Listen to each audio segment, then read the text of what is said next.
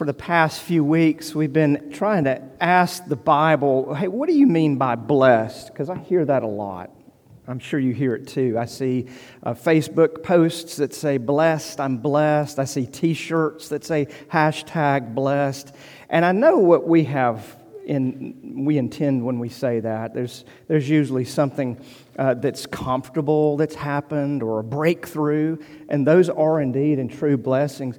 But we wanted a fuller picture of what that means.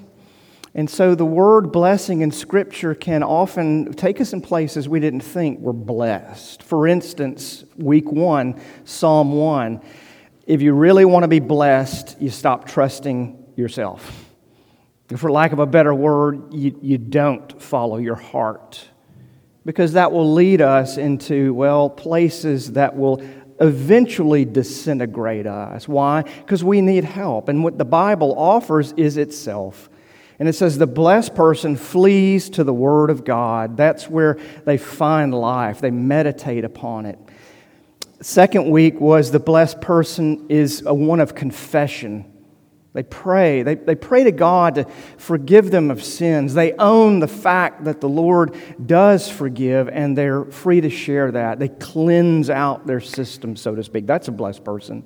That was Psalm 32. Last week, Psalm 34 Blessed is the person who gathers for worship, who's able to adore God the Father, Son, and Holy Spirit, to see outside of themselves. This week, the blessing has to do with, well, thinking big, like getting outside of the box, thinking beyond just your experience in church walls. The blessed person is the person who, well, comes in with what God is up to in the world. That's what Psalm 67 is about. It's a poem. It's a song. It's meant to stir the imagination. But strangely, what stirs them up is, well, they're looking at food. Food. Let's read it and try to make sense of it. The people sang this May God be gracious to us and bless us and make his face shine upon us, that your way may be known on earth and your saving power among all nations. Let the peoples praise you, O God. Let all the peoples praise you. Let the nations be glad and sing for joy, for you judge the peoples with equity and you guide the nations upon the earth. Let the peoples praise you. O God, let all the peoples praise you. The earth has yielded its increase. God, our God, shall bless us. God shall bless us. Let all the ends of the earth fear him. Big prayer, big dream, big hope. Let's pray and ask God to instill it in our hearts. Lord, as we pause this morning to read your word, we ask that you would grant us the grace of knowing you, knowing you better, knowing ourselves better. And Lord, how you've reached down into our lives and you have saved us, not because of the things we've done, but strictly because of your mercy. We pray, Lord, that would translate into hearts that love and love to share. And we ask this in Jesus' name. Amen. One of the favorite proverbs I learned living overseas came from the Shona tribe. Uh, they're mainly found in Zimbabwe, but it's, it's a thought that resonates everywhere. It, it goes something like this in, in Jere moto unugokwa, which literally means knowledge. It's like a live coal, a coal of fire. Knowledge is like a live coal. Now, the picture is to envision a dark village, which at night in Africa, it goes dark. And the fire is, of course, central to their very existence. Most places in that continent, the, daily's act, the day activity is to still go out, gather up sticks and wood, create a fire, and then cook it. it takes all day.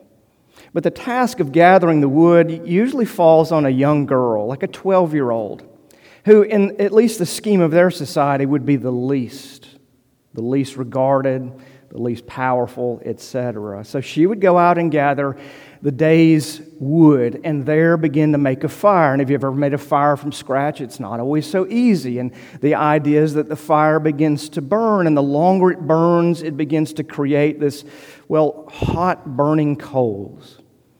The kind, you know, where the ash covers it, but then you blow on it, and you can see it like vibrate warm red The idea there is that she's gone to the labor of creating this fire, and it's warming, and it's beautiful, and it's hypnotic because fire catches our eyes and attention. But the idea is there she's got something good. She's, she's beholding something wonderful and life giving. And so the idea is knowledge is like that. People come when they see that vibrant warmth and they take some of her coals to go start their fire. And of course, the idea is that when you've started your fire, another and another and another, so a dark village suddenly becomes, well, bright with light. That's what Psalm 67 is essentially saying. The people of God have been given a marvelous warm fire we call the gospel. And the more they joy over the gospel, the good news in their lives, it just gets shared. And it's not only something you do, it's something you are a part of. And that's what it means to be part of the people of God. So here are my three points this morning. The gospel broadens our reason to live. We all need a reason to live. What's yours? Well, knowing the gospel broadens our reason to live. The gospel also will widen our reasons to love, particularly the loveless. And then, third, the gospel deepens our reason to give. Christians are always wanting to give or ask to give. Why? Why should I do that? First, the gospel broadens our reason to live. If you look at verse 1, these words probably sound kind of familiar. It's a prayer. It says, May God be gracious to us and bless us and make his face to shine upon us. They're, they're remembering something that they've heard a lot. It was the blessing that God gave to the priest Aaron during the Exodus. And he gave that blessing to say, This is what you speak over your people. This is God's posture toward these hard headed, stubborn people. That's my posture toward them. I want them to continually and repetitively remember that I'm gracious to them and I bless them. And I'll go a step farther make my face holy, brilliant, fire shine upon you. That's, that's a sense of repeating the gospel. But Aaron got that prayer because God had said something to another man hundreds and hundreds of years earlier named Abraham. Abraham lived in what today would be something like Iraq, and he was a pagan, which means he wasn't the greatest of guys.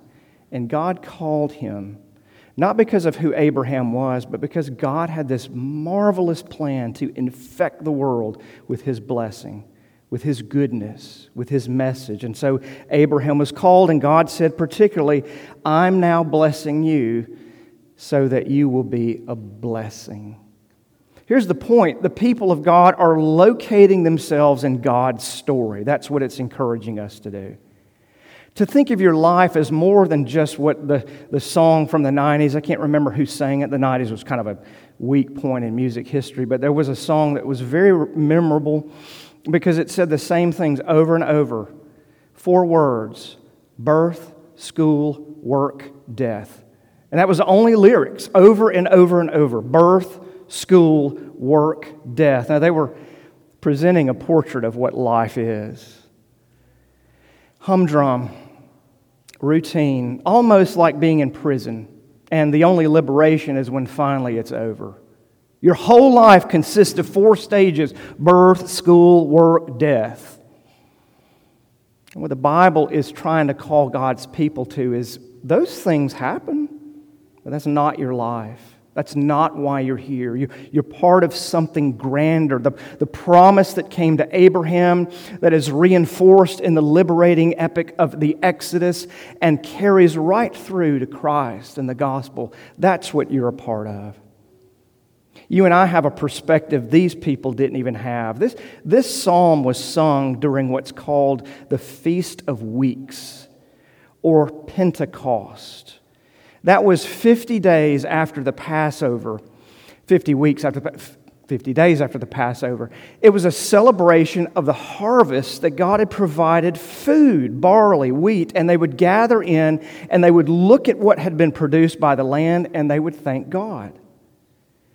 But in doing so, God was, well, leading us to something bigger. Acts chapter 2 happens at Pentecost. And it's there that the promise of Abraham goes global. I don't know if you remember that, but in Acts 2, it was a strange scene where people started babbling in what they call tongues, all kinds of languages, and yet people understood what they were saying. Well, if you look at Abraham and you put that together, what you're seeing is, well, the reversal of the curse of Babel. You remember the Tower of Babel? The people of God I mean, the people just decided they were going to build a tower to God, that they were going to be self important, self made men, and God, to humble them, scattered them and confused the languages. And the nations were dispersed. And so there was never this connection between them. And then in that midst, he calls Abraham. And the reversal begins. And when you get to Acts 2, you see here's God's purposes being folded out. The harvest song sung here is translating into a bigger harvest that God's people are part of. We open this service with a vision of where it all goes. Revelation 7. We're around the throne of God, every tongue and tribe and nation gathered in praise to God. That's, that's what you're a part of. And that's what the gospel calls us to.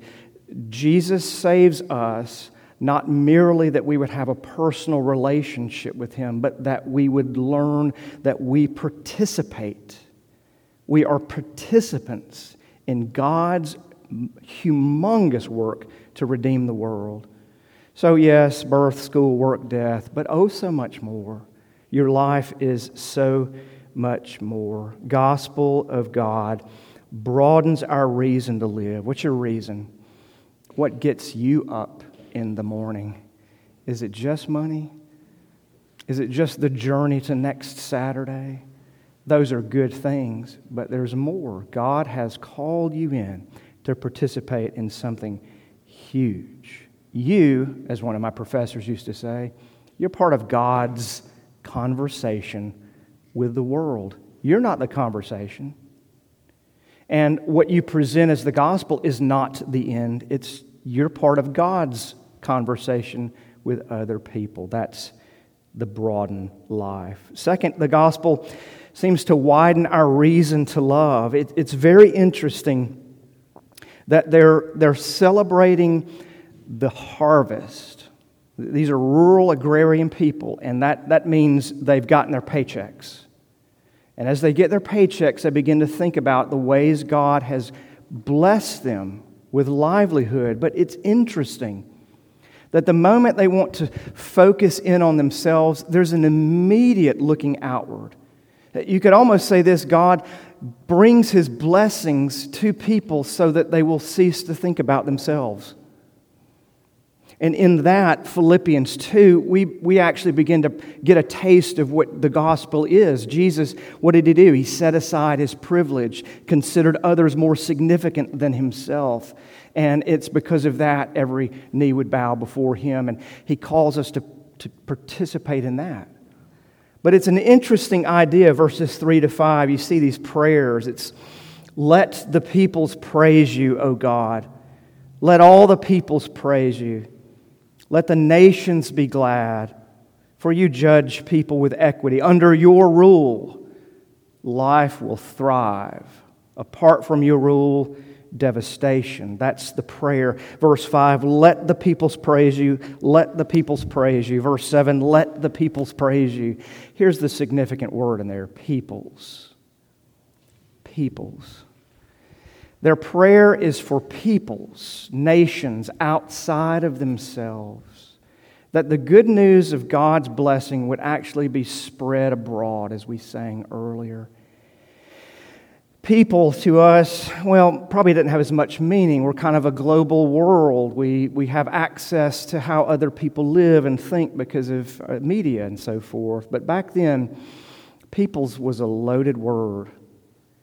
And in fact, I would venture to say that it had to be recorded as a prayer because I doubt it was often the actual experience of people. And there's some evidence of that. Here's what I mean the peoples refers to, yes, not only other ethnicities, but people of other religions, people of other, well, deviances. When a Hebrew spoke of the nations, he was referring to people that drank blood out of skulls and sacrificed their children to fire gods and uh, celebrated all, every. Um, the Bible says you shouldn't sleep with an animal. You know why? Because that's what people did. So it's into that world, a vile and depraved world, that he's encouraging the people to pray for them the violent and the crude, the hateful and the perverse. I don't know about you, but it requires a poem. It requires a poem, a, a vision of other people and God's work in their lives to give me that kind of inspiration. I'm more like Jonah. You remember Jonah? God gave us that story for a good reason. Jonah was called by God to go to Nineveh San Francisco, New York, Paris, uh, all combined into one. It was the place of filth, it was the place of debauchery, it was the place of violence. Go there, he said. Now, what did Jonah do? He went the other way. And God uses that story throughout to, well, impress upon Jonah the sense of God's heart for those kinds of people. What did Jonah forget? He forgot that he too, outside of the mercy of God, was just as vile, just as depraved, just as needy, just as locked in darkness. At the end of Jonah, there's a, just a strangest story. He goes to Nineveh finally, he preaches, and the unbelievable happens. People repent. There's a, there's a gospel movement, a revival in a wicked place. And at the end of it, you get a sense Jonah didn't like that. It actually upset him. I would imagine he's like me. He's thought, this isn't fair. You just preach some words and people repent and they're okay. And at the end, God, you know, God raises this plant over him. It's, he's in the desert and there's no tree and he's miserable. And so God miraculously creates this plant to grow over him, to provide shade. Uh, just an act of kindness. And then a worm comes and eats the plant. And it's there that Jonah says, I want to die. I have the worst life ever. And I cannot believe because, God, you would bless me and take it away. And then that's where God applies the lesson. He says, I want you to hear yourself. You care more about a plant than people made in my image. I have that struggle too. Maybe you do as well. Here's the point of this the gospel widens our reason to love. The loveless, shown love by God, can love the loveless. Those who've been forgiven much love much, is what the Lord Jesus says. It required a missionary, God Himself, to come and bring me to Himself. I, I otherwise would not have. Now, Lord, how do I view other people? What is God's heart for the lost? That's what He's asking us to get in touch with. As I imbibe upon the wonder of God's goodness toward me, the thoughts of the heart run to, Lord, now would you share this with others? Even the people, Lord, I would consider enemies. Even those I would consider vile. You can, and that's where the prayer runs. Finally, the gospel deepens our reason to give. We're always talking about giving, to participate, to share. Verse 6, it, it literally shows us that they're looking at their meal. They're gathering for the feast, and it says they're looking at it and they say, The earth has yielded its increase. Look at all the stuff Look at all the wheat. Look at all the barley. Look at all the, the blessing of God that we physically, tangibly can touch. Like food on a plate, it is suggesting, is this reason to remember the gospel. And every time we eat, that's what this psalm is saying. Oh, remember the good blessing of God. Not just the food you eat, but the fact that He has brought to you the very bread of life. But it's there in the midst of that again. There, the harvest has been yielded. I've received my paycheck. I made the cheerleading squad. I got into my favorite college choice. All of those things that come to us in blessing is this cause to bubble up and over to spill over into uh, goodness, uh, to redirect, I guess, the trajectory of how we think of our stuff. I'm looking at a room of some of the most talented and at least globally wealthy, materially wealthy people on the face of the earth. You may not think of yourself that way, it just means you hadn't traveled. But you are among, of course, I say it all the time, the 1%. But it's not only in terms of finances, the talents and the access to things that you and I have uh, is such a blessing. God has made you wealthy. He's also made us wealthy in, well, liabilities. One of the things God always does is He surprises us with who and how He will use His gospel to infect the earth. And it's always scoundrels. God is constantly taking people who are broken, torn apart, hurt, destroyed, and He wields that.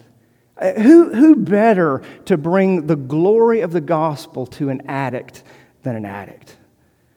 Who better to speak of the, the, the, the, uh, the, the, difficulties and the, the challenges of marriage than those who've torn apart?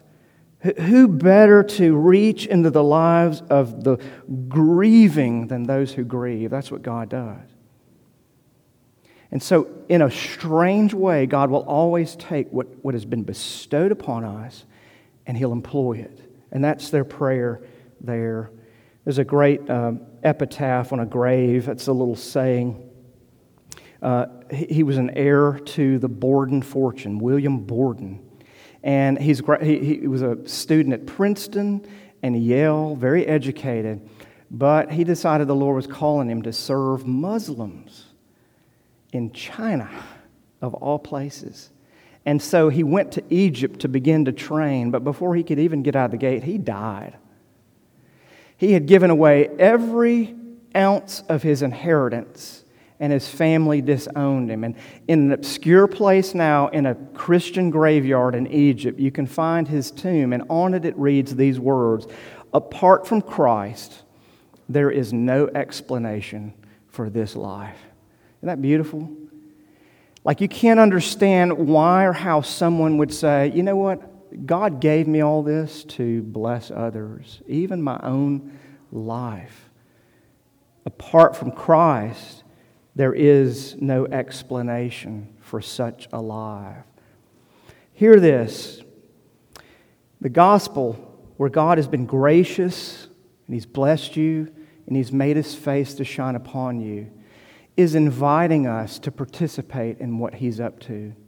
And if you come like these people are and you stare at the blessings and you say, That's the gospel. God has been good to me. God has been forgiving to me. God has been merciful to me. It will broaden your reason to live. You'll begin to see yourself as part of something big, kind of like we do with our football teams.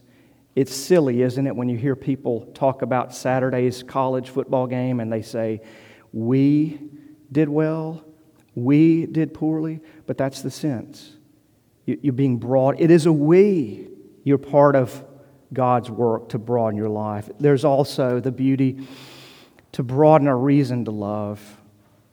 Jesus talked a lot about this. Those who are forgiven, forgive. Those who are loved, love. Those who are shown mercy, show mercy. Finally, the gospel deepens our reason to give. You begin to see that what God has blessed me with is for me to enjoy and for me to fill up on, and then to ask the Lord to do the same and share that with others. Let's pray.